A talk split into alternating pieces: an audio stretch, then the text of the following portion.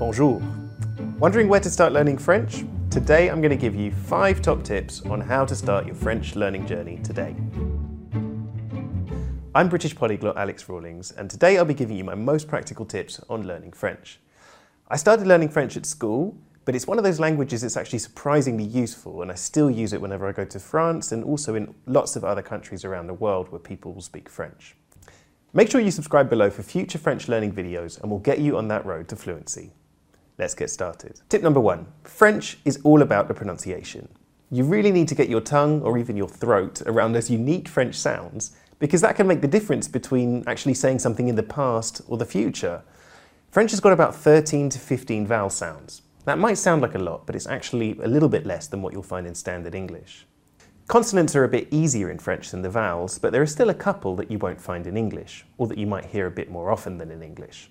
Typical ones would be that French guttural r sound, but also the je sound, which we've got in the word pleasure, but in French you hear it all the time, like in words like bonjour, bonjour, je m'appelle Claude, argent, argent, and so on. Tip number 2. Don't worry too much about spelling, at least in the beginning.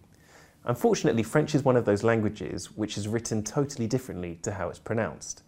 When you're starting out, that can be really confusing, as what you see written on the page might look nothing like what you think you can hear people saying. When you learn French, you've kind of got 2 separate tasks. You need to learn how to speak it and to understand it, and then you also need to learn how to read it and write it.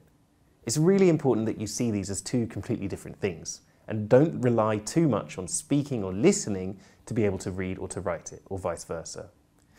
Just remember, spelling rules are really tricky in French, and a lot of French native speakers struggle with them too. Tip number 3. Immerse yourself as much as possible.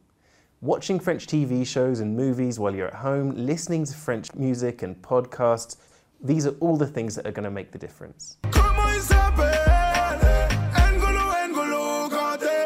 Maximise the amount of contact you have with the language so that you can make sure you're constantly learning and improving. Tip number 4. Don't be scared of making mistakes. You can't get everything right first time, and learning a language is about trial and error. You'll make lots of errors in the early stages, but that's how you learn. Typically speaking, French speakers are quite proud of their language, and they'll be keen to help you learn to speak it well. The flip side is that you might get some feedback from people when you make mistakes, which you could find a bit off-putting. But just take them the right way and see that as a temporary phase that you'll get out of as soon as you start learning more of the language. Have a bonne journée. Une, pas un. Une bonne journée. Tip number 5. Focus on the verbs. Like all languages that have come from Latin, verbs, and particularly irregular verbs, are a really big topic in French. You'll do yourself a huge favour by making sure that you learn them well. Focus on learning the different conjugations, so that's verbs that end in ER, IR, and RE, and make an effort to learn the irregular verbs like faire, aller, and avoir in particular. Speaking of verbs, this is actually what we're going to be talking about in our next video, so make sure you hit that button below and subscribe to Rosetta Stone's YouTube channel so you don't miss our latest language learning videos. Click the link in the description for exclusive offers on all Rosetta Stone courses. À bientôt!